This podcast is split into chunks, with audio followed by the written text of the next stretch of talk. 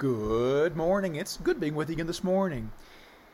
The blessings of our salvation are so vast, eternity may never reveal the full extent of all we received when we simply put our faith and trust in Christ. On that day when our lives were changed forever, our thoughts revolved around the simplicity of the gospel. If you're like most, after being brought to believe that Jesus died for your sins, and that by transferring your faith from your own good works to the work of Christ, you were gloriously saved. You now had a home prepared for you in heaven, and Jesus was your Savior. But you soon discovered that there was so much more to learn about that first step. When I stood at the altar and committed my faithfulness to Nancy, I stepped rather simply into marriage. I was now bound by a lifelong legal contract. I had done everything necessary to file married jointly on my income tax for the rest of my life. Looking back, that legal binding was accomplished simply by saying, "I do," before a pastor and witnesses, and I was officially a husband. Though I was just as officially the married spouse of a wife as any other married man, I had a lot to learn before aptly filling the role.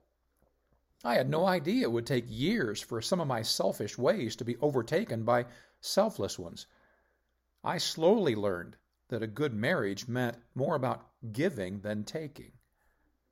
My prayer to receive Jesus as my Savior opened the door to salvation, but I found out that it would take a lifetime to explore all the blessings therein. I'm often amazed how a passage of Scripture will come to life after reading it over and over for years.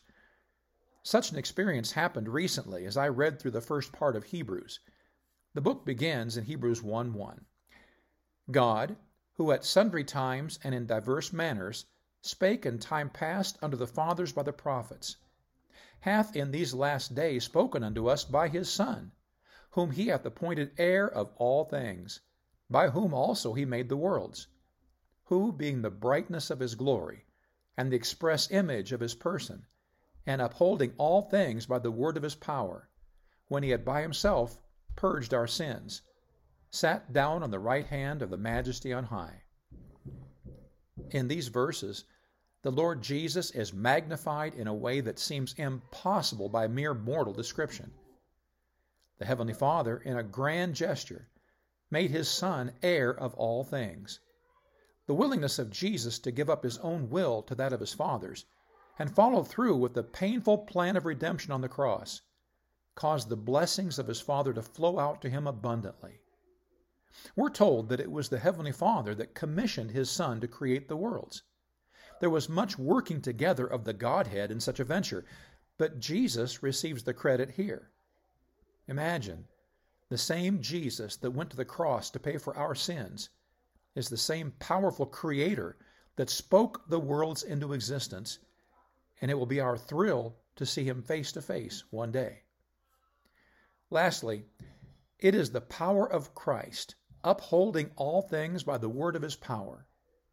Anything and everything tied to our salvation is being upheld by the lovely Son of God.